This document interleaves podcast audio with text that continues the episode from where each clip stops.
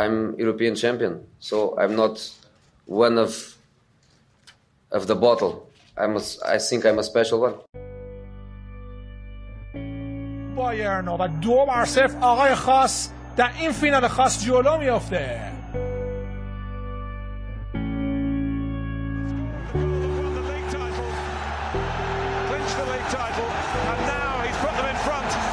Champions League final.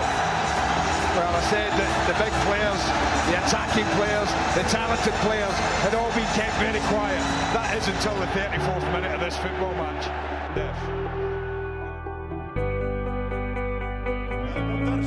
والمساعد والمدرب كما انت كبير يا جوزي يا مورينو مترجم بلغت الامانه ووصلت الرساله للمدربين وبالنسبه للمساعد كنت تتعلم وتسرق الافكار وتخطط ولك افكار ولما جاتك الفرصه انقضيت على المنافسه وفتكت بالمنافسين. سلام، خوش اومدید به 16امین اپیزود از پادکست آقای خاص.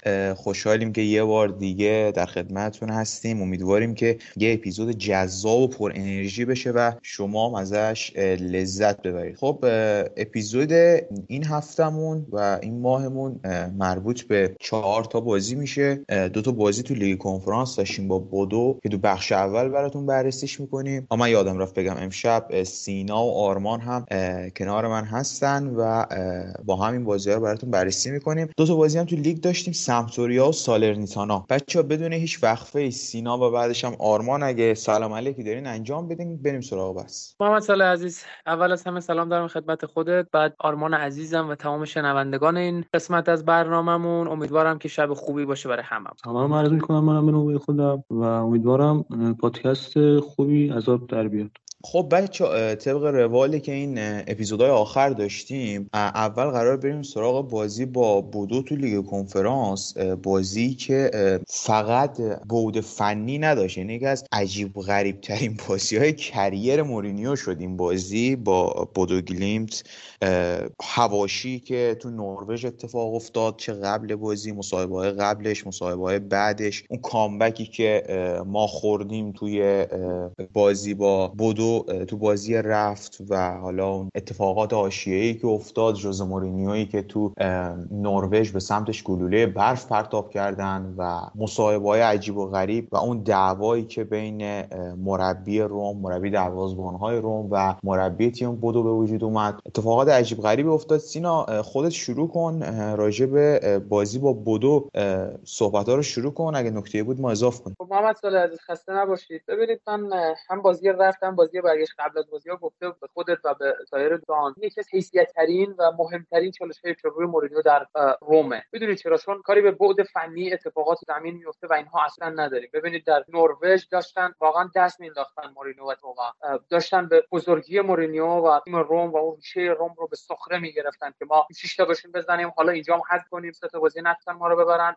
از این بعدم نمی‌تونن ما رو ببرن، ما از ما بهتریم، مربی ما از مربی ما بهتره و این اتفاقات یه جورایی کار رو به تنگنای ذهنی و فکری برای هوادارها و بازیکن‌ها و کادر فنی رسید و بی احترامی‌ها به اوج خودش رسیده بود تو این 2 بازی، به خصوص که در هنگام خروج از زمین به تامی ابراهام گل برف زدن، به کادر فنیمون توهین کردن، درگیری بین ناتان و مربی دروازه‌بان‌های ما نونو سانتوس پیش اومد، به خود مربی می‌خواست بره امضا بده به هوادار در واقع مشتاق بود، گل برف زدن از پشت میله‌ها و خیلی اتفاقات تلخ و زشتی که نروژ افتاد، خیلی غیر اخلاقی و به دور از حرفه‌ای‌گری و مدرنیزمیه که ما از کاره اسکاندیناوی در واقع همیشه تاج ذهنمون داریم. اما خب بازی برگشت که ایدار درجه 1 که کوالیش از دقیقه 1 اومده بودیم حریف رو بکشیم تا دقیقه 90، همه چی مال ما بود، کنترل بازی، مالکیت توپ، همه چی مال تیم روم بود. دقایقی حالا تیم بوده میتونست در واقع مالکیت و اینها رو در اختیار داشته باشه. نکته اهمیت که ما بازی رفتم که باختیم اصلا به اشتباه تاکتیکی خودمون نباختیم.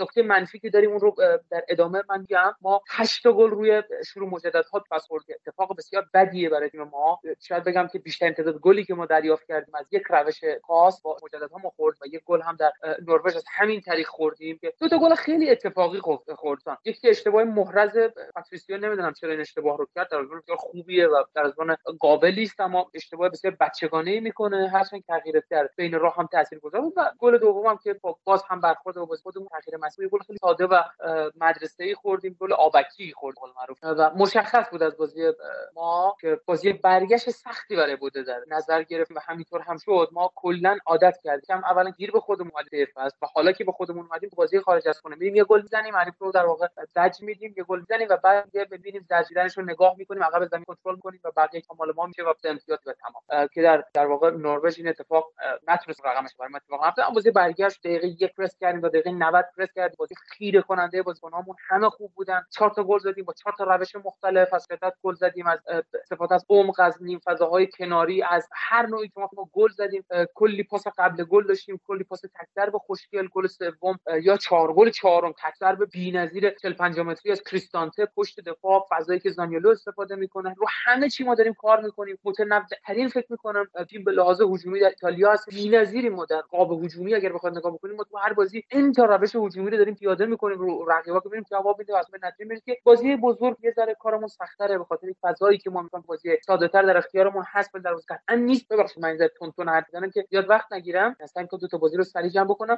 تامی ابراهام یه گل برد خورد و به در خروجی میچرخه این دنیا بچرخه تا بچرخه، بازی برگشت گلش رو میزنه، حالم برای کاپ جزو بهترین گلزنان در واقع لیگ کنفرانس 8 گل زده داره و نفر اول در کنار مهاجم فاینورد اگر اشتباه نکنم نیکولو زانیولو اولین هتک دوران بازیگریش رو زیر نظر ژوزه مورینیو انجام میده. بازی نیمکتی مطلق بازی نمیکنه، بازی با سالارنیتانا میاد کاملا تمپو تیمو عوض کنه و بازی با بودیم هر آن چه که کاشته بودیم در این فصل زانیولو رو برداشت کرد. بازیکن بسیار دقت‌دانی خوب، سرعت بی‌نظیر، دریبلینگ عالی، تسلط روی توپ، نگهداری، همه کار کرد واسمون زانیولو. گل اولام که همون می ضربه و ارسال چیز شوت مانندش از سمت راست باعث شد که به گل برسیم و تامی ابراهام رو ریباند و گل زد. عملکرد بی‌نظیری داشت، قطعاً بهترین گل هفته رو زد، بهترین گل هفته کنفرانس شد و روم در نیمه نهایی 11 نیمه نهایی ژوزه مورینیو و تقابلی دوباره با مربی خوراک مورینیو از دست دادنش، حتما آخرین تقابلش با راجرز در تاتنهام عجیب و غریب مورینیو تموم شد. اولین باری که راجرز مورینیو رو می‌برد، راجرز شاگرد مورینیو بوده در چلسی. تقابل بی‌نظیریه، تیم انگلیسی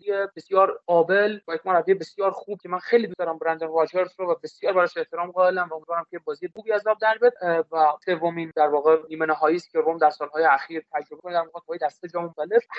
همه در روم تشنه این جام هستن، چه بازیکن‌ها، چه مالکین، چه هوادار و چه خود ژوزه مورینیو که می‌خواد بعد از سال 2008 دوباره جام بیاره به پایتخت ایتالیا و به تیم روم بده. و رومی‌ها هم اکثریاً می‌خوان که در واقع ثابت بکنن که نظر مورینیو چه کارهای بزرگی کرد. به همین دلیل همه دارن می‌جنگن که این جام رو بگیرن و اونم نهایی درجه یک و عالی داشته باشیم. آمارهای ریسر رو در ادامه حالا باش بحث کنیم تا اینکه آنچه که نیاز به گفتم. اگر نکته شما دارید یا سوالی از من بپرسید. خب سینا فکر کنم کامل راجع به بازی صحبت کرد و همه نکات مهم بازی و بودو رو گفت. بازی عجیب غریبی بود. خلاصه اون یه نکته منفی که من خواستم بهش بپردازم اینه که قرار نیست دیگه تو فوتبال امروز اروپا ما یه همچین زمینایی ببینیم. الان شما زمین بودو تو نروژ رو وقتی نگاه می‌کردین، حقیقت من یاد زمین سپیدرو رشت می‌افتادم. یعنی دقیقاً این اگه بدتر نبود بهترم نبود. یعنی قشنگ توپ مثلا انگار میپرید، انگار انداخته قال خونه داری رو فرش فوتبال بازی می‌کنی. یاد بچگیامون افتادیم. انقدر این زمین بد بود و خب رو کیفیت بازی هر تیمی تاثیر می‌ذاره. و تیم مثل بودو به بازی تو اون زمین عادت داره. از اون طرف ما عادت به بازی کردن تو همچین زمینی نداریم و کار برامون خیلی سخت شد. و وقتی مورینیو گفتن چرا قبل بازی تو زمین چمن مست این تمرین نکردی، گفت که فقط شما باید بین اینجا یه بازی کنید و برید. یک بار تو زمین چمن مصنوعی بودن بهتر از دوبار بودن و اگر قرار ما تو زمین چمن مصنوعی بازی کنیم اسمش دیگه فوتبال نیست. که واقعا درست بود، ولی تا در شرایطی ما تونستیم صعود کنیم و صعود دلچسبی هم برامون بود به خاطر تمام اتفاقاتی که سینا راجبش صحبت کرد. فکر کنم نکات مهم بازی هم همه رو سینا نکات مهم دو تا بازی رو گفت و بهتره که از بحث لیگ کنفرانس بگذریم. قرعه کشی هم که دیگه به هر حال انجام شد. من بار قبل روند بازی‌ها و اینها گفتم براتون که تاریخش چجوریه. در حال حاضر ما با لستر باید بازی کنیم 12 روز دیگه و بازی برگشت 19 روز دیگه برگزار میشه. اون طرف هم فاینورد و مارسی، یکیش تیمشون به فینال میاد و امیدواریم که ژوزه مورینیو بتونه با روم قهرمان این رقابت‌ها بشه. خب از بحث لیگ کنفرانس که بگذریم، بعد سراغ بازی سمپدوریا و سالرنیتانا بریم. بازی با سمپدوریا مشخص بود از قبل که یک بازی سخت قطعا برای روم و آقای خاصه، چون سمپدوریا تیمیه که تو زمین خودش معمولا به دردسر میندازه تیم‌های بزرگ رو و جزو اون بازی‌های بود که زانیولو هم نیمکت نشین شد و آبراهام و پلگرینی و میخیتاریان پشت سر تامی آبراهام بازی رو شروع کردن. بازی سخت ما تونستیم توش بازی سازی انجام بدیم و ساخت موقعیت انجام بدیم. کاملا تیم سمپدوریا فضاها رو روی روم بسته بود و همین موضوع باعث شد که به مشکل بخوریم تو ساخت موقعیت، تا اینکه تامی آبراهام تونست دروازه رو باز کنه. گل به موقعی زدیم، یعنی روند بازی جوری بود که اگر ما تو نیم ساعت اول به گل نمیرسیدیم ممکن بود گره بخوره کار مثل خیلی از بازی‌های تیم.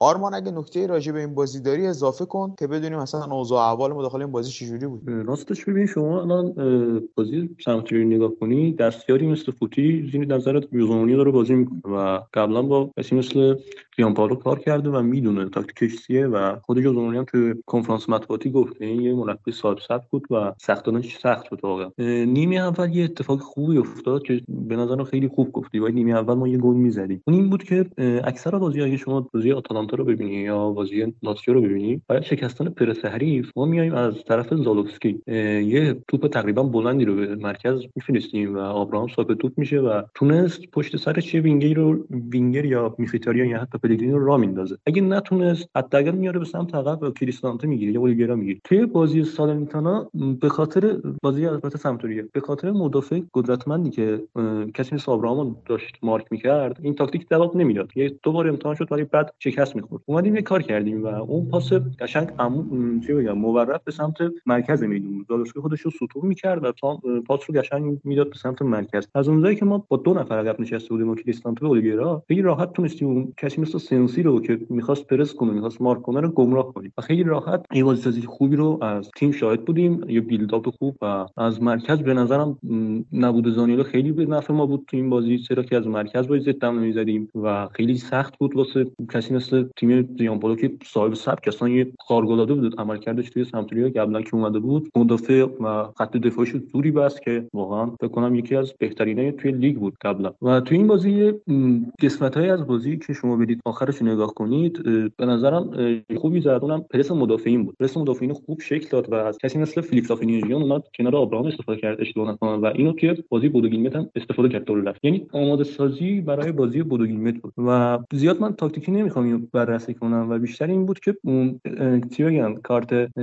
زردی که آخرش پلگرینی هم به خاطر هوشمندیش گرفت خیلی واقعا جای تعریفی داشت و به نظرم چیزی بود که مربی اینو بهش گوش داد کرد بود و می‌خواست که بازی فکر کنم سالرنیتانا رو از دست بده و بازی ناپولی برسه. به نظرم بازی خوبی بود و میگم گلی که باید از مرکز زده میشد و زدیم و خیلی هم کار سوپ زالوفسکی قشنگ موقعی که توپو ما در اختیار داشتیم قشنگ میرفتن کنار خطا و بازی خیلی خوب شکل میگرفت. از کریستانته و دوندگیش نگذاریم، خود جزونی تعریف کرد، هر بازی 12 تا 13 کیلومتر میدوه و خلاقیت پلگرینی و میخیتاریان پشت آبراهام و جالب موقع دفاعم که خیلی خوبم دفاع کردیم، قشنگ بستیم و زالوفسکی و کارسوف خیلی پیشرفت کردن تو بستن مثلا نیم فضا. شما وقتی توپو نداری به عنوان یه فولبک وظیفه داری که توی نیم فضا قشنگ پوشش بدید. گت توپ برتر از تکت و فشار آوردن پرسه، شما باید اول گت توپو خیلی خوب واسه یه مدافع جا بندازی و این به نظرم هوش تاکتیکی تیمی که از نیم فصل اول رفته بالا و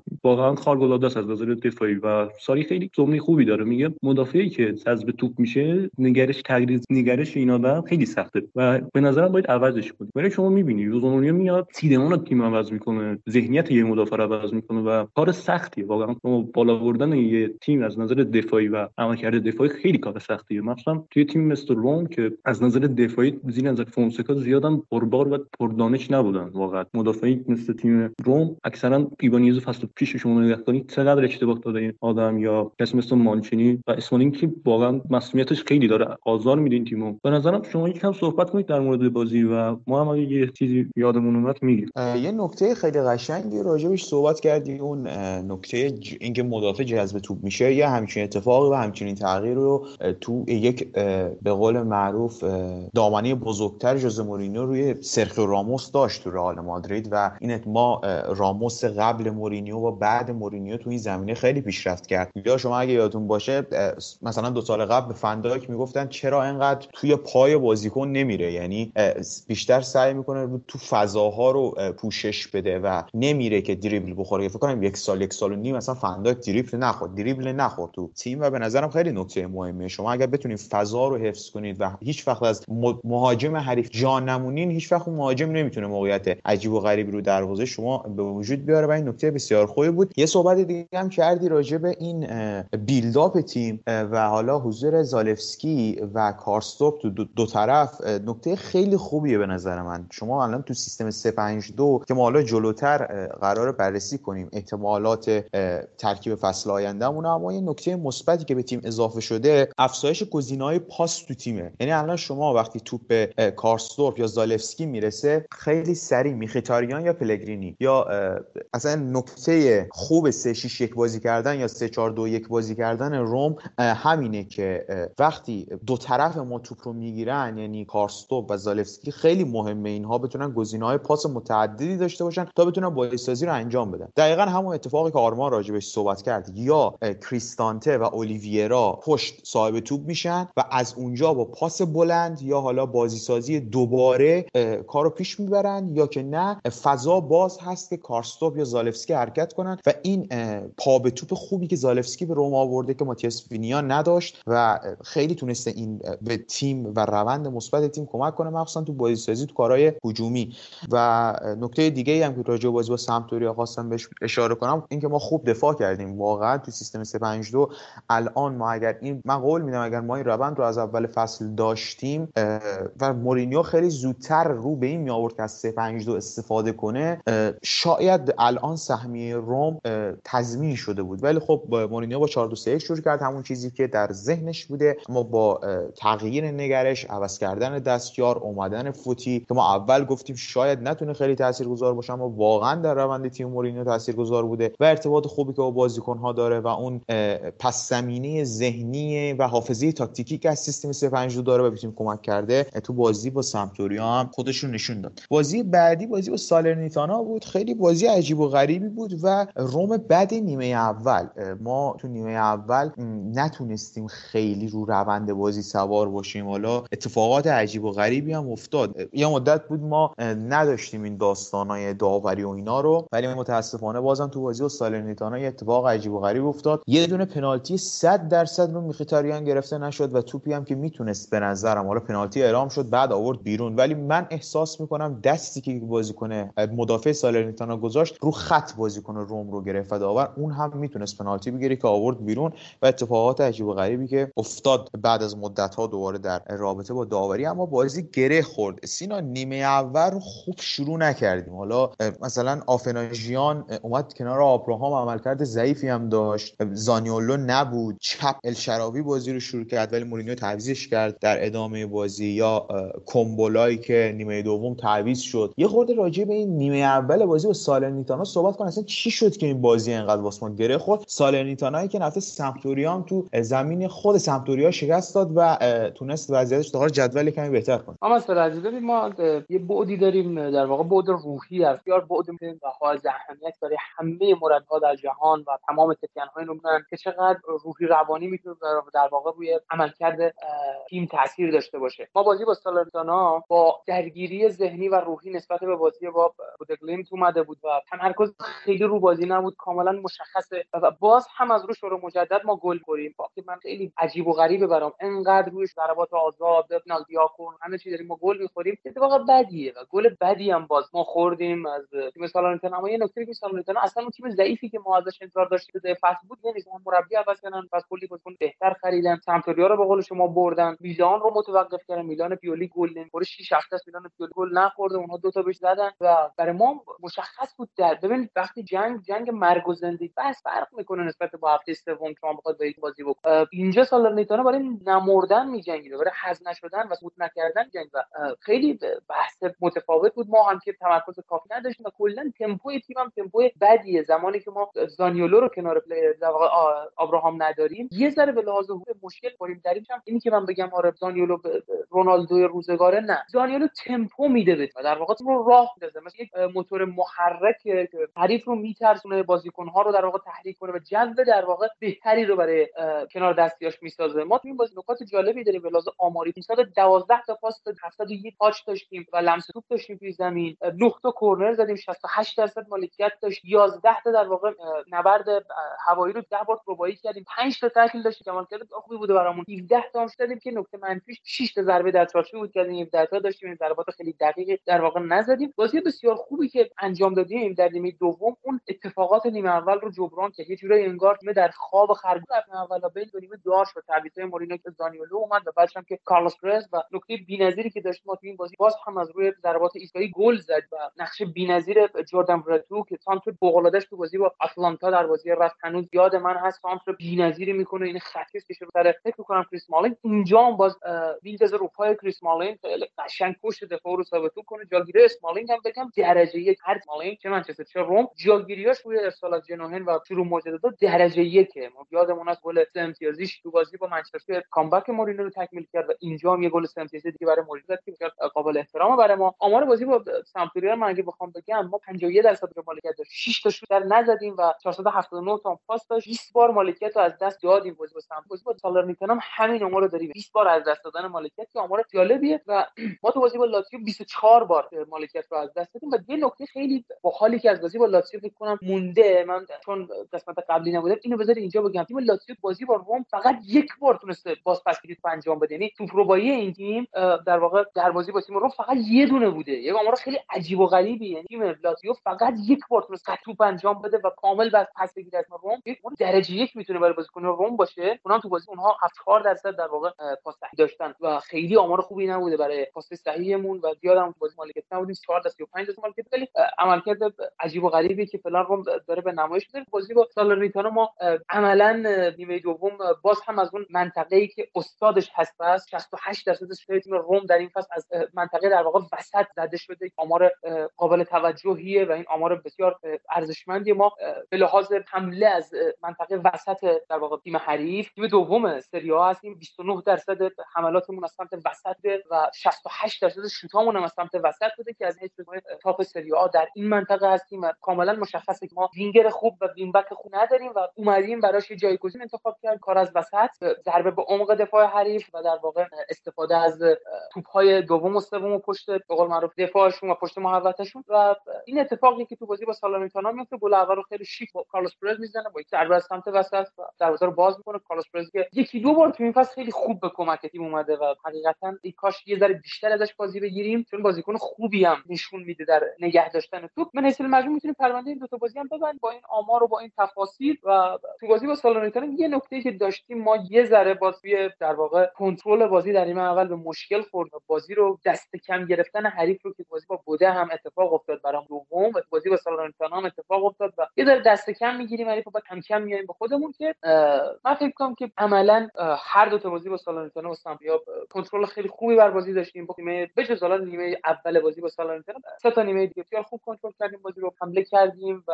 پشنده بودیم و در واقع یه دونه گل بیشتر نخوردیم. این دو تا بازی امتیاز هم که عملکرد بسیار خوب و قابل رضایت. حالا یه نکته هم آرمان فکر کنم میخواد صحبت کنه، من قبلش این نکته رو بگم. مورینیو تو بازی با بودو، حالا ما داخل گروه هم با سینا صحبت میکردیم، عملا ما فکر کنم میشه گفت ما بازی با بودو، حالا جدای از اون تمام اتفاقاتی که افتاد و تاثیرگذار بود، ما بازی رو میشه گفت از لحاظ فنی به تعویضای مورینیو باخت. یعنی باید قبول کنیم که تعویضای آی مورینیو تو بازی با بودو گینیمس پدر تیمو در آورد، ولی از اون ور تو بازی با سالرنیتانا تعویضهای مورینیو تیم رو نجات داد و یه بازگشت خیلی سریع مورینیو از این لحاظ داشت و تونست با دو تا تعویض خیلی خوب بازی با سالرنیتانا. ما اگه بخوایم بشینیم تعویضا رو یک یکی بررسی کنیم واسه همه‌شون میتونیم یک دلیل منطقی بیاریم و تعویضای بسیار بسیار خوبی بودن از زالفسکی و نیکولو زانیولو و کارلس پرز و شاه مرادوف و ورتو. بالاخره همشون تونستن تو روند تیم عملکرد مثبتی ارائه بدن. این هم نکته از اهمیتی بود.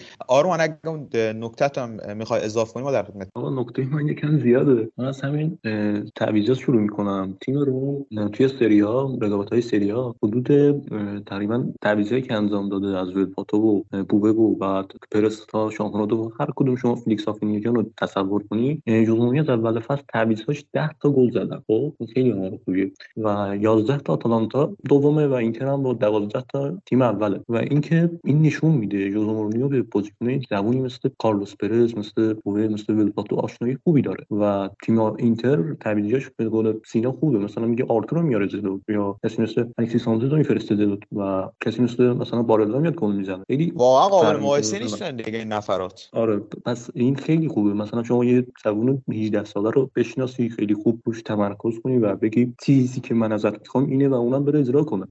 پس این آمار تعویضی بود شاملش که شما میبینید میاد قشنگ شوت هم میزنه. یه من اشتباه کردم مقابل سمطوری گفتم فلیکس اومد، شاهمرادوف اومد بازی و فلیکس بازی سالونیتان اومد داخل زمین و کنار فکر کنم با آبراهام تعویض شد یا بازونیو نمیدونم به عنوان یه پرسینگ و کسی که توی پرسینگ سالونیتان رو فیکس کنار آبراهام شروع کرد دیگه. باز با سالونیتان فیکس کنار آبراهام دیگه بعد تعویض.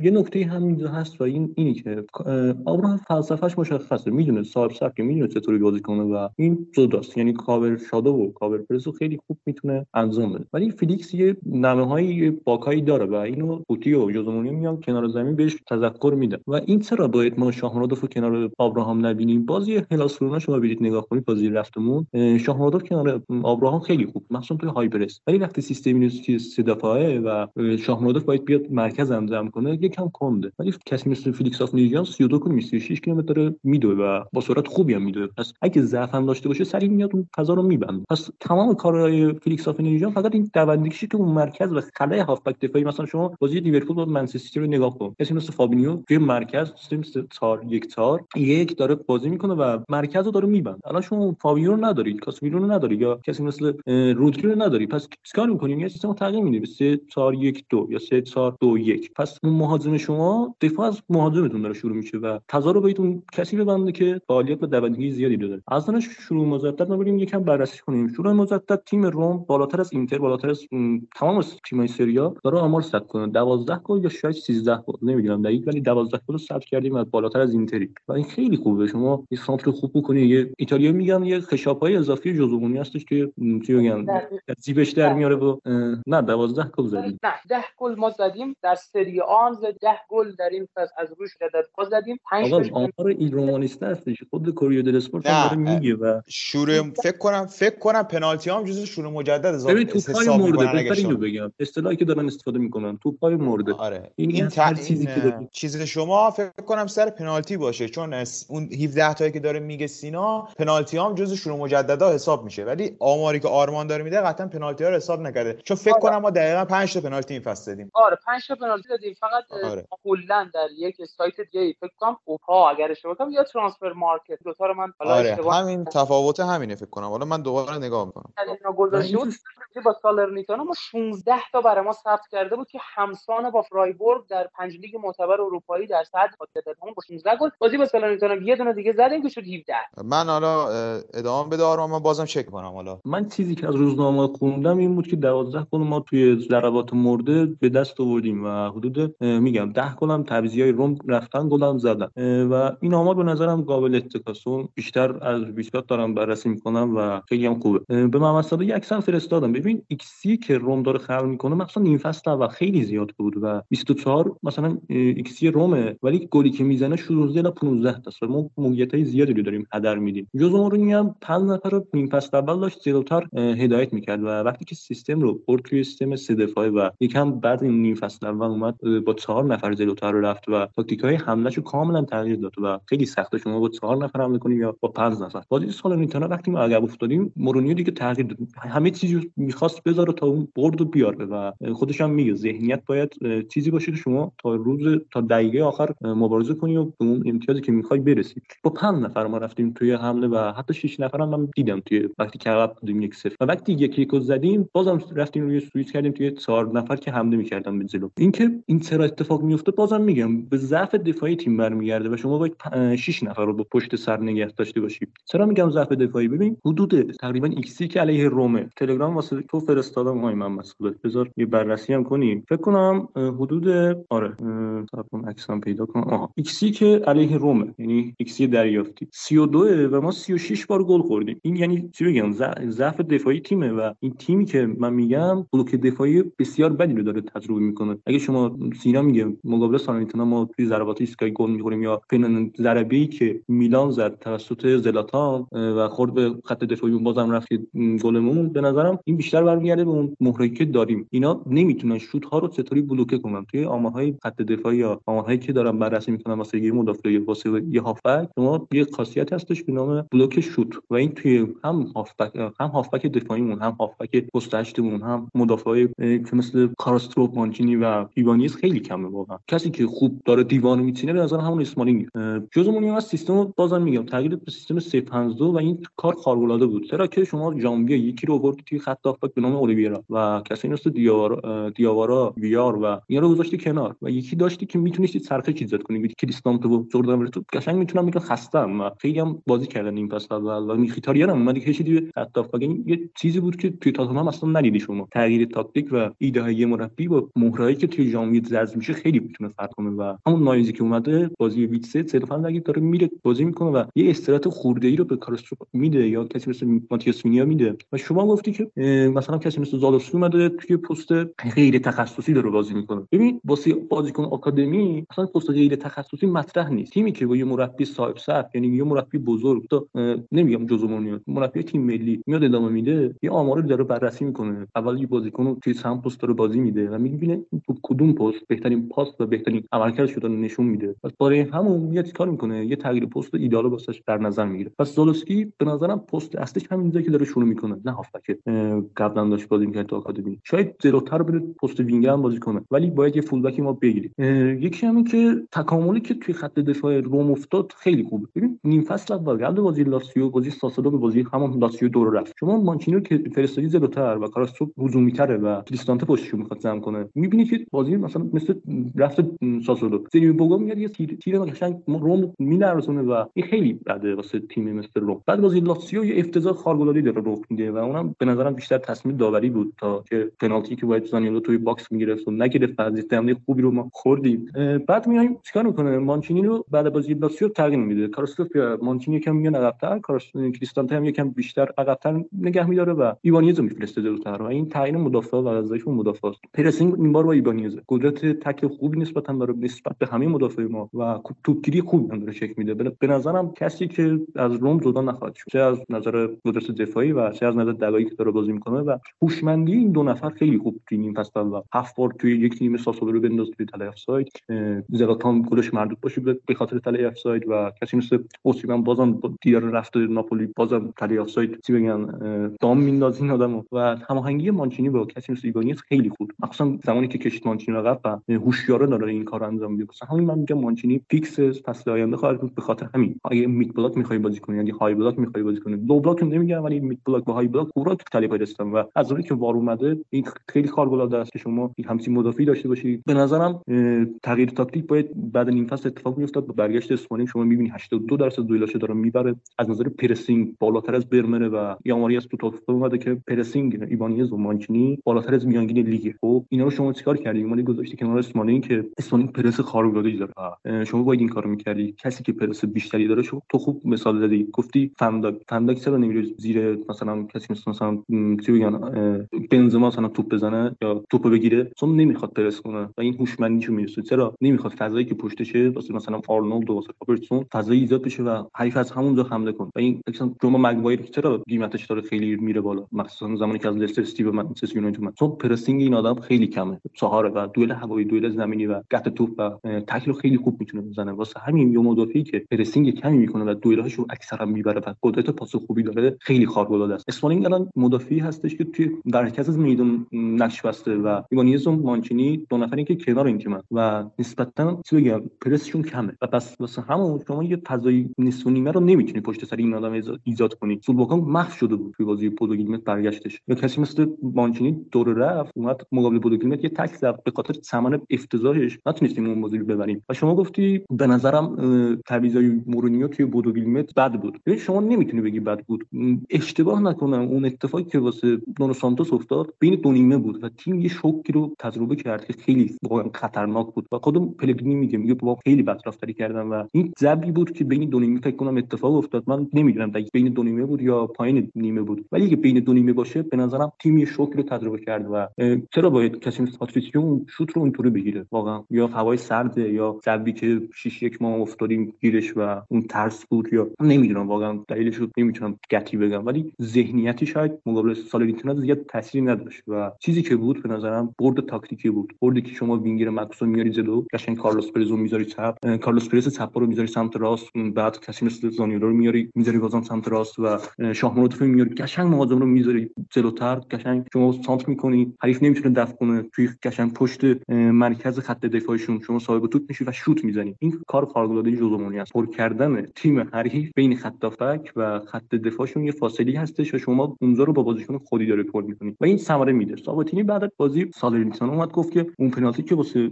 اون ضربه ایستگاهی که برتو چی بگم زد باید نباید گرفته میشد. به نظرم اگه اون گرفته نمیشد باید چی بگم پست همون تو که گفتی میخیتاریان هول دادن اون باید گرفته میشد، حداقل پنالتی رو واسه ما باید میگرفتن. داوری یکم داره بازم چیز میگن تا جناح ما رو ضعیف میکنه، ولی خوشبختانه به نظرم جایگاه ما پنجمی رو داره چی بگم ثبت میکنه واسه ما و این خیلی خوبه. از نظر آماری سانزو بررسی کردم و حدود 58% اون شانس داره که به خاطر بازی سختیاش و برنامه‌هاش میتونه به جایگاه پنجم برسه. 28% جایگاه ششمه و حدود فکر کنم 2% یا 1% این نسخه جایگاه ششم هفتم و خیلی سخت ما برسیم اونجا.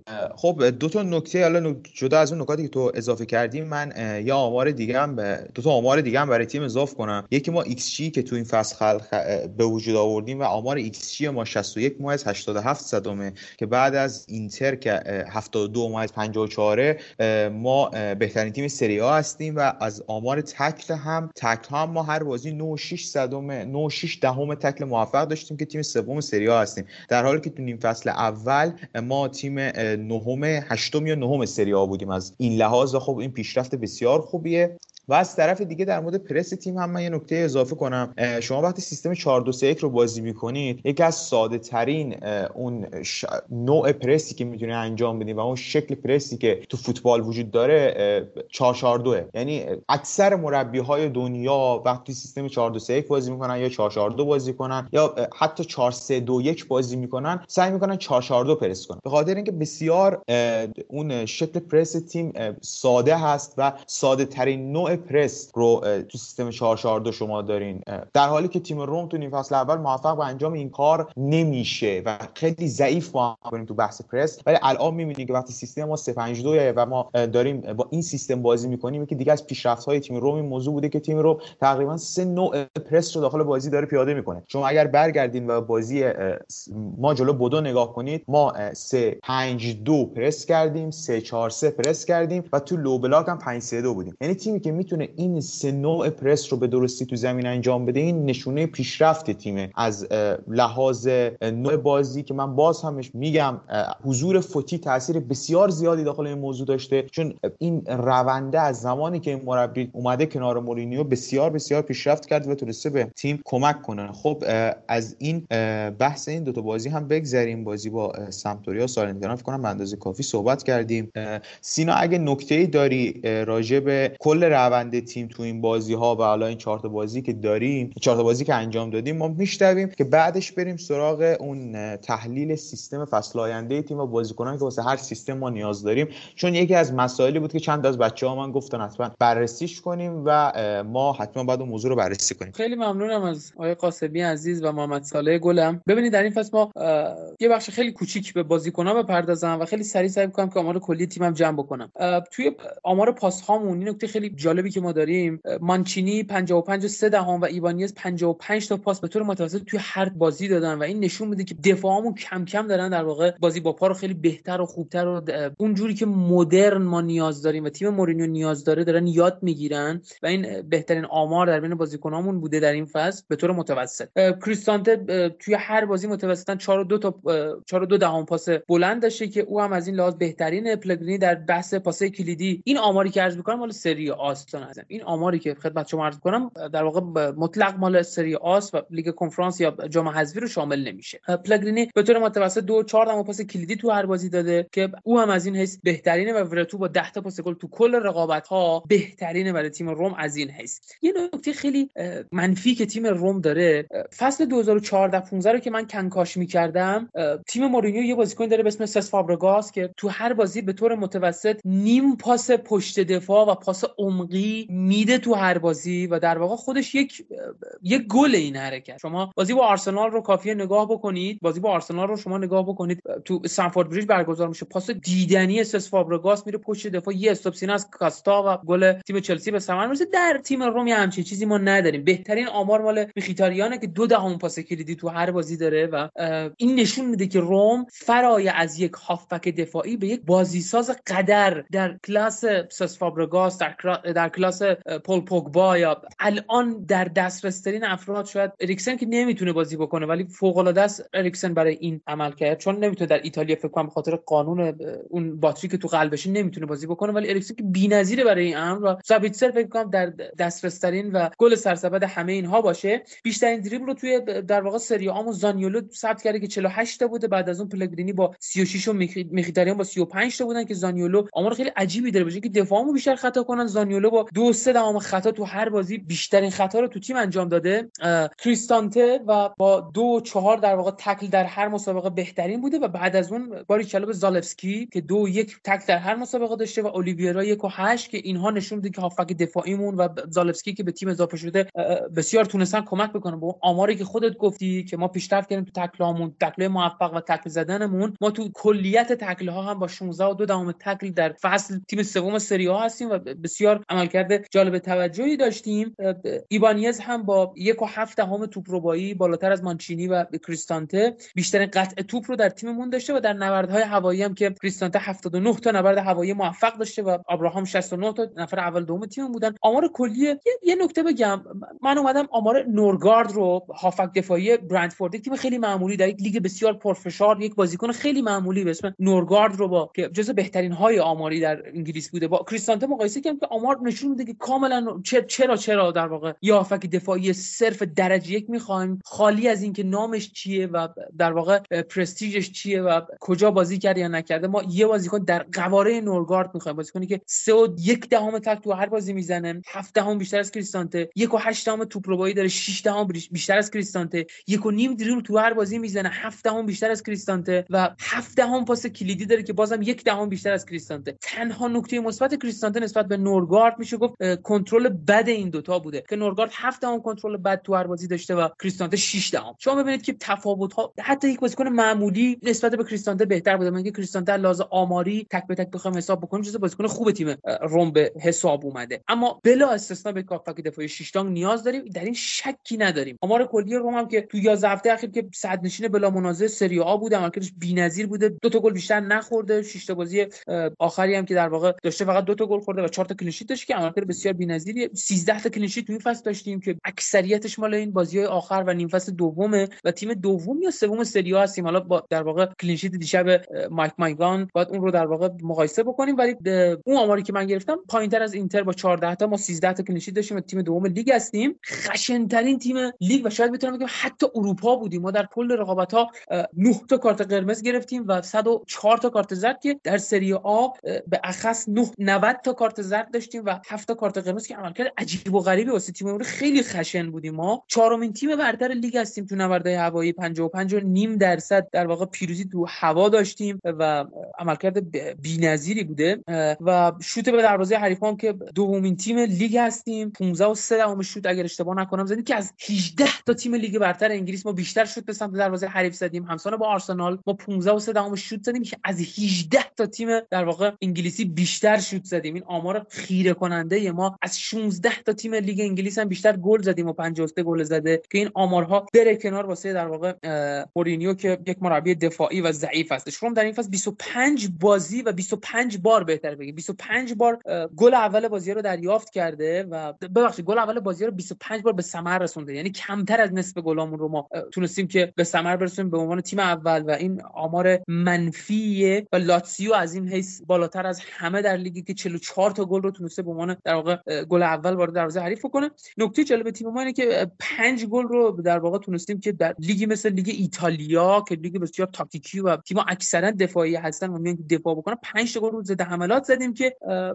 نسبت به 20 تا تیم انگلیسی و 20 تا تیم ایتالیایی ما فقط از 3 تا تیم که 6 تا گل روی ضربات در واقع کانتر اتاک یا ضد حملات به ثمر رسوندن، ما تیم چهارم در بین این 40 تا تیم هستیم. عملکرد باز هم می‌بینیم که تاکتیک‌های مورینیو همونطور که داره مدرن میشه همون قدم اصالت خودشو در واقع حفظ میکنه.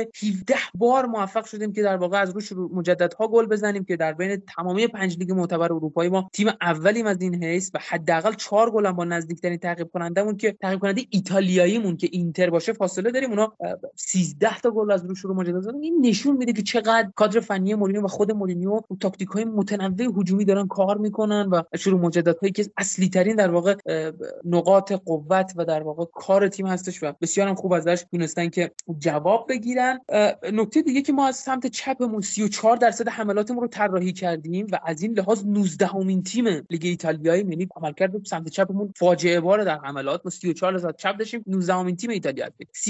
37% حملاتمون از سمت راست بوده که از این حیث هم تیم دهم لیگیم، یعنی زیاد رو سمت راستمون هم نمیشه حساب، چون نه وینگ بک آنچنانی داریم نه وینگری داریم که اونجا بخوایم 3-4-3 هم باش بازی بکنیم و کلا اینا رو بزنیم. یه نکته بی‌نظیری که ما داریم اینه که قبلا هم گفتم 29% حملاتمون از وسط بوده و دومین تیم لیگ در این مقیاسیم و چه پنجشنبه اخیر که ما بازی رو دیدیم، چه بازی با سالرنیتانا و چه بازی با بوده در بازی رفت، ما از همین نقطه گل زدیم. 68% شوتامون هم که قبلا گفته بودم از همین سمت و از همین منطقه به سمت دروازه حریف‌ها زده شده. عملاً 9.8 توپ ربایی هم داشتیم که تیم نهم لیگ بودیم. به طور متوسط 400 تا پاس دادیم که از این حیث هم تیم نهم لیگیم که تیم اول لاتزیو با ساری بالش که پایین‌تر از تیم ما قرار داره و به لحاظ امتیازی اونها 530 تا پاس توی هر بازی داشتن که بالاتر از همه در لیگ بودن و 19 تا هم سانت به طور متوسط تو هر بازی داشتیم که از این حیث هم چهارم. روم توی این فصل 86 تا گل تو کل مسابقات زده که فقط 14 تا گل دیگه توی حداقل 8 بازی پیش رو می‌خوایم که یه فصل 100 گله دیگه تو کریر مورینیو داشته باشیم و جالب‌تر از همه این که این میتونه بهترین آمار هجومی و گلزنی 5 فصل اخیر باشگاه روم باشه بعد از فصل 16-17 که تیم روم اسپالتی بدون کسب هیچ جامی 124 تا گل زدن و 36 تا بازی رو تو اون فصل بردن که ما میتونیم به این آمار 100 گله برسیم و در واقع رکورد 5 فصل اخیرمون رو ارتقا ببخشیم. آخرین نکته‌ای که میخوام بگم و سریعتر این بحثو دیگه تموم بکنیم، مقیاس‌های هجومیمون بی‌نظیرن. در کل اروپا میبینیم که بسیار متنوع داریم حمله میکنیم، متدهای مدرن درجه یک و در عین حال اصالت کارمون رو هم حفظ کردیم. یعنی همونطوری که مورینیو با کادرش داره میره که مدرنیزه بشه، به سمت مدرنیزه بره، مدرن بشه تاکتیک‌هاش، همون در واقع فشار پرس رو میبره بالا. دیگه تیمی نیستیم که بشین نگاه کنیم ببینیم حریف با توپ چیکار میکنه. خیلی راحت اول میایم تو زمین حریفو میکشیم، بعد میشینیم عقب و مرگش رو لحظه لحظه نظاره میکنیم و در آن واحد هر جایی هم که بتونیم ضربه نهایی رو بهش وارد میکنیم. مثل بازی با آتالانتا، مثل بازی با سامپدوریا، مثل بازی با لاتزیو، اینا بازی بزرگ هستن که خدمت عرض کنم. شاید اگه تامی ابراهام کمی دقت داشت، بازی رفته با ناپولی رو ما برده بودیم و شاید اگه یه ذره تو دفاع بهتر عمل میکردیم، بازی با یوونتوس هم خیلی راحت با همین متدای خوبمون میبردیم. با تیم یوونتوس که خیلی سخت گل میخوره با اون خط دفاعی بی‌نظیرش و با ترکوندیمش، ولی خب متاسفانه بدشانسی بودیم. من میتونم بگم که چیزی که لازم بود رو در واقع خدمت شما عرض کردم و امیدوارم که باز اهمیتش. خب نکته‌های خوبی رو سینا اشاره کرد بهش و ما هم استفاده کردیم. فکت‌هایی بودن که بعضیشون تو کانال هم قرار داده شده بود و سینا تو اپیزود هم بیانشون کرد و بسیار مفید هم بودن برای عملکرد کل این فصل تیم. حالا بحث بعدی رو باید شروع کنیم. آرمان خودت کارو دست بگیر و صحبت کن راجع به سیستم فصل آینده تیم و حالا فلسفه مورینیو، اینکه به نظرت با چه سیستمی بازی می‌کنیم و دور کلی چه اتفاقاتی در تابستون برام امکان داره بیفته، مخصوصا تو خط آفبک. اگه توضیحات کلی رو بدی عالی میشه، چون ما مهمترین بخش، یکی از مهمترین بخشایی که باید فکر براش بکنیم همین خط آفبکمون. در مورد اینکه شما گفتید هافبک میاد یا نه، ببین شما فلسفه جوزه مورینیو رو یه هم از دیدگاه تاکتیکی مثل مایکل کیکس از نخبه‌های اتلتیک نگاه کنید. ببین میگه هافبک مدرن مورینیو کسی که میگه ژابی آلونسو میذاره سمت چپ رئال مادرید و اسلامی خدیرو میذاره پشتش و جمع کنه، یه پول بوگبا میذاره وسط مرکز خط دفاعش و یه ماتیت میذاره پشتش و جمع کنه و سس فابرگاس و ماتیت یه نسخه‌ای بودن مثل هویبرگو اندومبله که مثلا اندومبله یه خلاقیت خوبی رو داشت و میتونست قشنگ بره و چی بگم گمراهی و فریب حریف رو خوب رقم بزنه و و قشنگ میتونست به هافبک پست 10 و وینگری مثل سون و حتی مهاجمی مثل کین توپ رو برسونه. تغذیه واسه عنصرهای مهاجمی تیم توسط کسی مثل اندومله داشت صورت میگیره. سس فابریگاس هم همین بود، یه عنصر خلاق توی بارسلونا اصلا نمیتونستن از کار بکشن و اومدن توی چلسی جوزه مورینیو اینو به ستاره تبدیل کرد. و مثلا اینجاست کسی مثل دیمونیماتیس شما پشت سر میخواد. خب الان شما توی بازار نگاه کنید، پارسال تابستون جوزه مورینیو گفت آقا من گراشکا رو میخوام. گراشکا کسی بود این جواب یالام صد قشنگ میتونست تیم از پرس خارج کنه. بین سامیلو کونکا و پارتیو النینیو دنیسوویچ که رفت یا میتلنایز بهترین فرد واسه خروج از پرس بارسلونا همین گراشکاست. چپ بودن این آدم خیلی ایداله و میتونه یه عنصر خوبی رو واسه تیم ببخشه. مثلا سمت چپ هم داره بازی میکنه و هر کسی میاد اینو پرس کنه قشنگ یه دور میزنه چرخش خوب و توپو از فضایی دست شده که این آدم اومده پرس کنه از همون استفاده میکنه. مارتین و اودگارد و تا کسی مثل لاکازت میرسونه و ضد حمله شکل میگیره. پس شما این فصل و فصلی که جزمون این رحمت رسیدین دیگه پول گوگا خرید، بعدش هم دید که پشتش با یکی زدم کنه و مایکل کریک کنده اون وقت نمونیماتیش خرید. الان که ایستاد همون مایکل کریک باید بری رو نیم کرد و چیزی که داریم از اخبار میشنویم گراشکا نمیاد، برخلاف اون چیزی که توی اسکایمون شنیدیم و الان داره مصاحبه‌ای که میکنه توی آرسنال خواهد موند و کسی رو می‌خوایم توی سطح گراشکا که بتونه پاسای با 91% سانتر درست توی انتقال توی ضد حمله چی بگم خیلی سریع کانتراتاک‌های فوق‌العاده خوب. هر چیزی که توی ذهن این آدم میگذره یه طراح هندسی کامل به خط هافبک و خط حمله روم بده. اون کسی که میتونه همین دوگلاس لوئیز 91% سانتر خوب و داره به ما لینک میشه، یعنی آرسنال رقیب قدرتمندی داره روش ظاهر میشه. بعد اون می‌بینیم اسکای اسپورت داره به ما لینک میکنه خبری که چی بگم از اطلاعات خواستن روم از باشگاه بایر مونیخ واسه روکا. روکا کسی بود که تو رئال توی اسپانیا قشنگ میتونه سانترهای خوبی رو انجام بده و واسه همین اومد واسه بایر مونیخ. کسی بود که دانشینی می‌خواستن تییاگو کنترل کنه ولی کنده نمیتونه اون جواب ازش بگیرن. توی بوندسلیگا اصلا نمیتونه جوابی که ناکلزمن میخواد ازش بگیره یا فلیک بگیره. توی سیستم 4-1 گفتن 4-1 کسی رو میخواد که خیلی خوب پرس کنه، توپ جمع کنه، دوئل هوایی ببره. روکا دوئل هوایی بر نیست و شما یکی رو میخوای بذاری پشتش همون هویبره یا همون نیمونیماتیش. مشابه ترین بازیکن زمان تاتنهام جوزمونی به هویبره به ماتیچ همین هویبره بود، اولین نفر مشابه همین بود و جوزمونی همین رو گرفت واسه تاتنهام. الان داره میدرخشه و خیلی خوب داره جا میفته با 17 ریکاوری همون توپ ربایی و حدود 2 تکل و 3 تکل توی ساوثهامپتون و پرسینگی که با استفاده از تیم هازن هتل که فلسفه‌ش یعنی پرسینگ که میانه میدونه کاملا افت پیدا کرده بود و جوزمونی گرفت. یه ظواهر بود توی هافبک‌های مدرن که توی سبک نیمونیماتیش دارن کار میکنن. از نظر سویچ بازی حمله توپ اونی که باید باشه نیمونیماتیش نیست ولی بازم پاس خوبی رو میفرسته. 649 پاس به سمت زایک فرستاده بود که فصل بعد جوزمونی همونجا اندومله رو گذاشت و همچنین ایده‌هایی از جوزمونی واسه شما سراغ داشت. پس دو هافبک می‌خواید، کسی که پاس خشکم بده و همون شما از کسی مثل مانچینی دارید میگید مثال میزنید و توی سیستم 3 دفاع او بی وی همون چیزی که جوزمونی از خط هافبکش و از خط دفاعش می‌خواد پاس‌های خشکم توی ضد حملات سریع این نیازه واسه تیمت و فکر دفاعی که باید پشت کسی مثل روکا یا کسی مثل داگلاس لوئیز جمع کنه. به نظرم کسی که الان داره ما لینک میشه بولونیا شوتنامی است، شوتن هلندی از بولونیا. این آدم توی فصل 2020-2021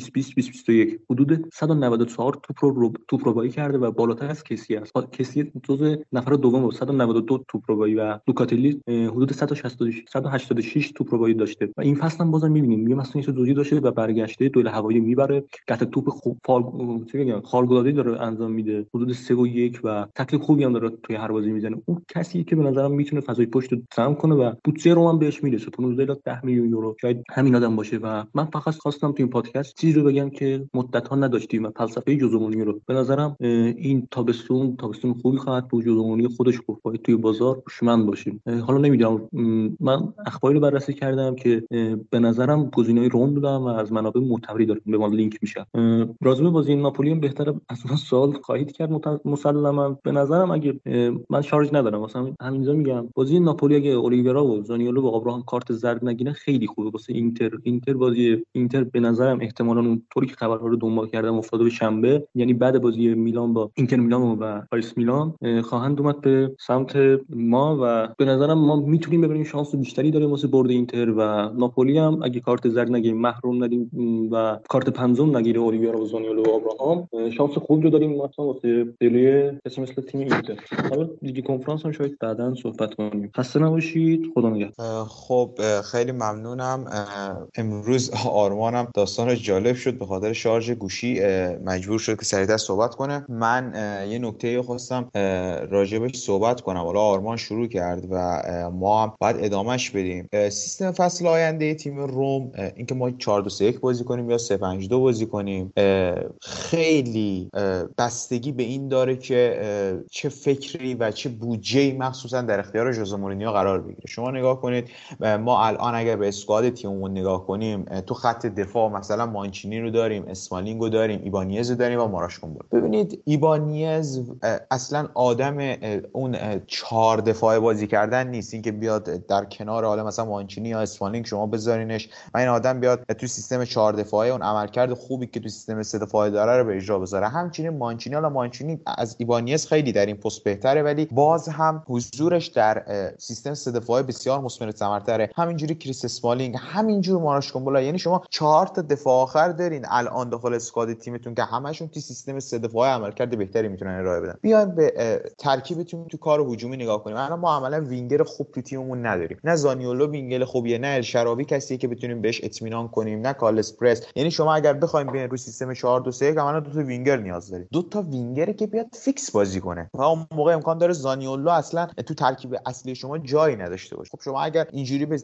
نگاه کنید این اتفاق فروش نیکولو زانیولو رو میتره. نیکولو زانیولویی که میگن روش قیمت 60 میلیون یورویی گذاشته روم یا حتی 70 میلیون یورویی، داخل بازار فکر نکنم تیم باشه که بخواد همچین مبلغی رو پرداخت کنه. یعنی اگر شما عملا بخواید سیستم 4 دفاعه رو واسه فصل دیگه روم در نظر بگیرید یه خورده کار عجیب غریب میشه. یعنی نیاز به یک بودجه حداقل 200 میلیون یورویی با فروش نیکولو زانیولو دارید که بتونید این کار رو انجام بدید. و از طرفی سینا امروز هر داشتیم با هم صحبت می‌کردیم حرف قشنگی زد، گفت که شما وقتی میان یک سیستمی رو در 2/3 فصل باگگیری‌هاش رو انجام میدید و روش کار میکنید یه خورده غیر منطقیه که دوباره فصل دیگه بخوایم بیان روی سیستم 4 دفاعه. الان شما نگاه کنید ما اول فصل مانچینی و کارستوب چقدر ما از پشتش فضای پشت کارستوب ضربه خوردیم که مانچینی نمیتونست این فضا رو پر کنه. خب شما اومدین سیستم رو به 3 دفاعه تغییر دادید، مانچینی یه خورده به سمت راست اومد و اون کارستوب تونست آزادتر بازی کنه و فضای پشت اینقدر تیم رو اذیت نکرد و الان اینها به یک هماهنگی خوبی رسیدن. دوباره باید فصل دیگه آیا برگردید و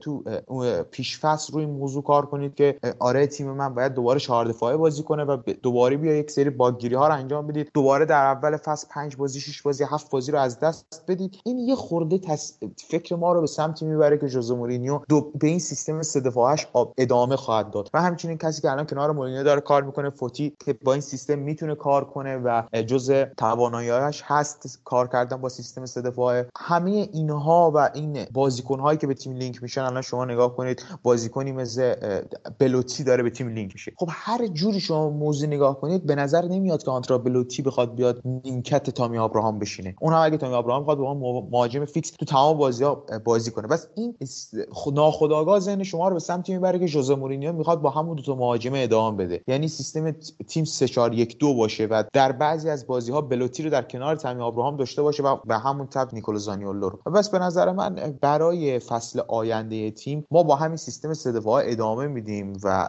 روی سیستم 4 دفاعه نخواهیم رفت، چون بازگشت به یه کارهایی رو ما دوباره باید انجام بدیم که روی سیستم 3 دفاعه انجام دادیم و تیممون رو به یه بلوغ تاکتیکی تو این سیستم رسوندیم. اینکه برگردیم دوباره روی سیستم 4 دفاعه یه خورده عجیبه. سینا اگه تو هم نظری در این باره داری میشنویم و بعدش دیگه کم کم بحثو جمع کنیم. خب محمد صالح عزیز ممنون از خودت و آقا آرمان عزیز. ببینید یه ذره اینکه ما کیو بخریم یا چجوری می‌خوایم بازی بکنیم بحث گنگیه که حرف زدن در موردش خیلی در واقع مثمر ثمر نخواهد بود، چون اولا که آیه فوتی از زمانی که اومده بسیار به پیشرفت دفاعی تیم کمک کرده. شما فقط نگاه بکنید 1.5 تا 2 سال حالا ما اینو در نظر بگیریم ساکرامنتو دستیار مورینیو بود و هیچ پیشرفت تدافعی ما عملا نداشتیم، هیچ، یعنی اصلا در حد مبتدی هم نمیتونستیم دفاع بکنیم. الان با فوتی انگار داریم برمیگردیم به دوران طلایی که روی فاریا بود رو نیمکت و رو کنار دست در واقع مورینیو و خیلی دلگرم کننده بود عمل کرده فوتی از زمانی که اومده به تیم روم، خیلی کمک کرده به کنش‌های دفاعی تیم روم و این نکته خیلی مهمیه که باید قدرش رو بدونیم.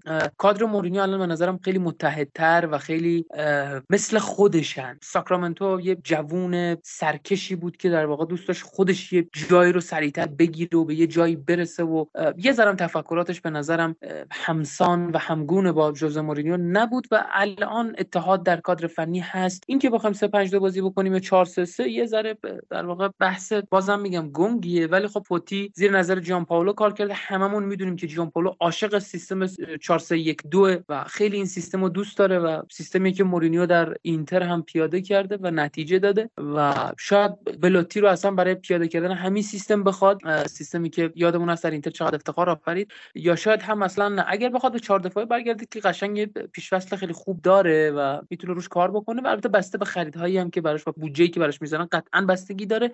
اما تحت هر شرایطی ما دو تا وینگر میخوایم تحت هر شرایطی و ضمناً فروش زانیولو اصلا نباید در دستور کار ما باشه. ببینید شما درک این مطلب خیلی ساده است، تیم‌ها نمیان جواهراتشون رو بفروشن که در واقع با شما فکر 100 گرم در واقع طلا دارید بخواید ببرید بازار یه 90 گرم در واقع بجاش بخرید، 100 گرم رو میفروشید بجاش میخواید 90 گرم بخرید. یعنی شما یک جواهر 100% خیلی خوب دارید، بازیکنی میتونه پیشرفت بکنه، میتونه اینی نباشه که هست. اما شما الان کاستیچ رو بخواید بگیرید یا گدس رو بخواید بگیرید، همینی هم که هستن دیگه جای پیشرفتی ندارن. اینها دیگه آزمون و خطاشون رو پس دادن، کاراشون رو کردن، سنشون رو گذروندن، جوونیشون رو کردن، تموم شده رفته، شکل گرفتن، همینی هم که هستن. ولی زانیولو نه، اینطوری نیست. زانیولو روز به روز ما می‌بینیم داره پیشرفت می‌کنه. حالا یکی دو تا بازی هر بازیکنی ممکنه در واقع گاف بده، اشتباه بکنه، خوب نباشه. حتی خود تامی ابراهام، لورنزو پلگرینی، چقدر ما انتقاد کردیم از این بازیکن، چقدر از مانچینی انتقاد کردیم. ولی زانیولو به نظر اصلا نباید بهش فکرم بکنیم. یک بازیکنی سرمایه است، یک ارثیه است که به ما رسیده بود ازش نگهداری بکنیم. یک نهال جوونی که باید به پاش آب بریزیم، به پاش در واقع نور کافی بهش بدیم، براش آواز بخونیم، نوازشش بکنیم و اون نهال خوشگل کوچولومون یک درخت پرثمر بی‌نظیر قرار ازش در بیاد. به نظر من زانیولو تحت هر شرایطی باید در رام بمونه، نه به خاطر اینکه من بخوام بگم دوستش دارم یا خیلی بازیکن در حد ادن آزارد چلسی مورینیو، نه اینا، نه اصلا کاری به این حرفا نداره. ما سرمایه هامون رو باید حفظ بکنیم، ما سوپرمارکت نیستیم که بازیکنامون رو بفروشیم تا بخوایم بازیکن بخریم. این درجا زدن به نظر من. شما یک بازیکن خوب دارید، باید یک خوب دیگه بهش اضافه بکنید، نه یک خوب بدید یا خوب بگیرید. کاری نه که شما درجا زدید. مثلا نباید به فروش زانیولو فکر کنیم. دو تا وینگر می‌خوایم که خیلی خودم دوست دارم که حداقل گدس رو بگیریم. کاستیچ هم بازیکن خوبیه. اگه بخوام 3 دفعه بازی بکنیم، کاستیچ توی هر دو تا پست به کارمون. چه 4 دفعه چه 3 دفعه کاستیچ به کارمون. اما اگر بخوایم 4 دفعه بازی کنیم، گدس بیشتر از کاستیچ به نظر من کارمون، چون دو تا بازیکن تکنیکی خیلی خوب این ورانور خواهیم داشت که شم گلزنی هم دارن و خب کاستیچ هم بازیکنی که میتونه بیاد ذخیره این دو تا باشه، زانیولو و در واقع گدس، و خیلی بی‌نظیر میشه. دو تا وینگر قطعا نیاز داریم. یک هافک طراحی در تیم مورینیو از تاتنهام و روم تقریبا خالی شده و در واقع خارج شده و اصلا در دسترس نیست. اما خب الان کم کم در این انتهای فصل ما می‌بینیم که این خلأ رو داره جبران می‌کنه مورینیو با امثال میخیتاریان و پلگرینی و کارهای تاکتیکی و ترکیبی تیم که داره ازشون میگیره. خصوص بازی با بودگلین عملکرد درجه یکی تیم داشت و ما یکی دیگر از بازیامون فکر کنم بازی با سمتوریا بود که 20 تا پاس قبل گل داشتیم که عملکرد خیره کننده این آمار برای منتقدین و شاعرین فوتبال خیلی میتونه آمار جالبی باشه که این تو دهنی مورینیو و همشونه. و نکته آخرم بگم، شخصا دوست دارم که این سیستم رو ادامه بدیم، چون اخت گرفتیم باش، چون یاد گرفتیم چطوری باش بازی بکنیم، چون یک فصل خودمون به عنوان تماشاگر داریم نگاش میکنیم و عادت کردیم بهش و اینکه کم خرج‌تر هم میتونیم بچینیم این سیستم رو و پول بیشتری برای بازیکن بهتر هزینه بکنیم. چون اگه میخوام برگردیم به 4 دفعه ما بازیکن‌های بیشتری برای خرید نیاز داریم، ولی اگه 3-5-2 رو ادامه بدیم به نظرم تبدیلش بکنیم به 3-4-3 و یک نبوغی بهش بدیم در کارهای هجومیمون، یکم نفراتمون رو زیادتر بکنیم. مثلا شما گدس و زانیولو رو پشت تامی ابراهام بازی بدید، یا مثلا پلگرینو زانیولو رو بیارید پشت تامی ابراهام بازی بدید و یا هافک دفاعی هم کنار حالا میخیتاریان یا کریستانتی یا دو تا هافک بخرید اون پشت بازی بدید، یا کنار پلگرینی یک بازیکن بازی بدید. اینها رو میشه در واقع با هزینه کمتری جمع و جور کرد و ترجیح من اینه که 3-5-2 رو ادامه بدیم، چون داریم باش کار میکنیم، ازش داریم نتیجه میگیریم، ثمر میگیریم. و همین، خیلی از خودت ممنونم. شب بسیار خوبی بود، یکی از بهترین و فنی ترین کارامون رو انجام دادیم و خیلی لذت بردم از امشب. خب متشکرم، کاملا کامل توضیح دادی و استفاده. نکته دیگه ای نمیمونه، امیدوارم که از این اپیزود هم لذت برده باشید. نظری، انتقادی، پیشنهادی اگر هست، هم پی وی ادمین ها تو تلگرام و هم تو کست باکس میتونید با ما به اشتراک بذارید. قطعا ما پیگیری خواهیم کرد نظرات شما رو. حتی اگر فکر میکنید که نکته‌ای دارید که باید توی اپیزود گفته بشه، میتونید به صورت وایس برای ما بفرستید تو پی ترکیبی خودم شخصا میتونیم بفرستین، قطعا استفاده میکنیم و اپیزود رو تموم میکنیم با ذکر این نکته که دقیقه 89 بازی یوونتوس و بولونیا بازی رو یکیش جلوه. امیدوارم که بولونیا بازیشو ببره، ما بریم ناپولی رو ببریم و به 2 امتیازی یوونتوس برسیم. امیدوارم که لذت برده باشین. تا اپیزود بعدی خدا نگهدار. Loyal zu meinem Team wie Totti zu dem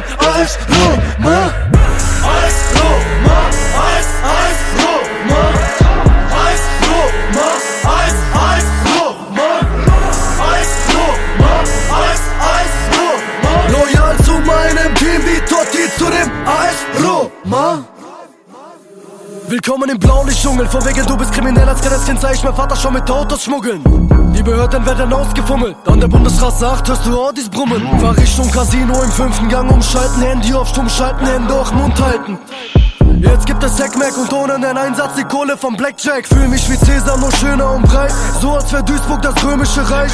Wegen mir ist das Milieu gerade heiß, bestimme den Kurs und erhöhe den Preis. Fahr im Ferrari zum ersten Treffen, zu Bitches, die sich davon mehr versprechen. OZ-Casinos und Pferdewette, es fliegen paar Steine, wenn wir Merkel treffen. Mittlerweile mach ich Patte wie ein Broker, lieg mit Escort-Bitches und ner Latte auf dem Sofa. Vergiss die Alimente, weil der Brate ein Kondom hat. Loyal zu meinem Team wie Totti zu dem AS Roma. AS Roma, AS, AS Roma, AS Roma, AS, AS Roma, AS Roma, AS, AS Roma. Loyal zu meinem Team wie Totti zu dem AS Roma.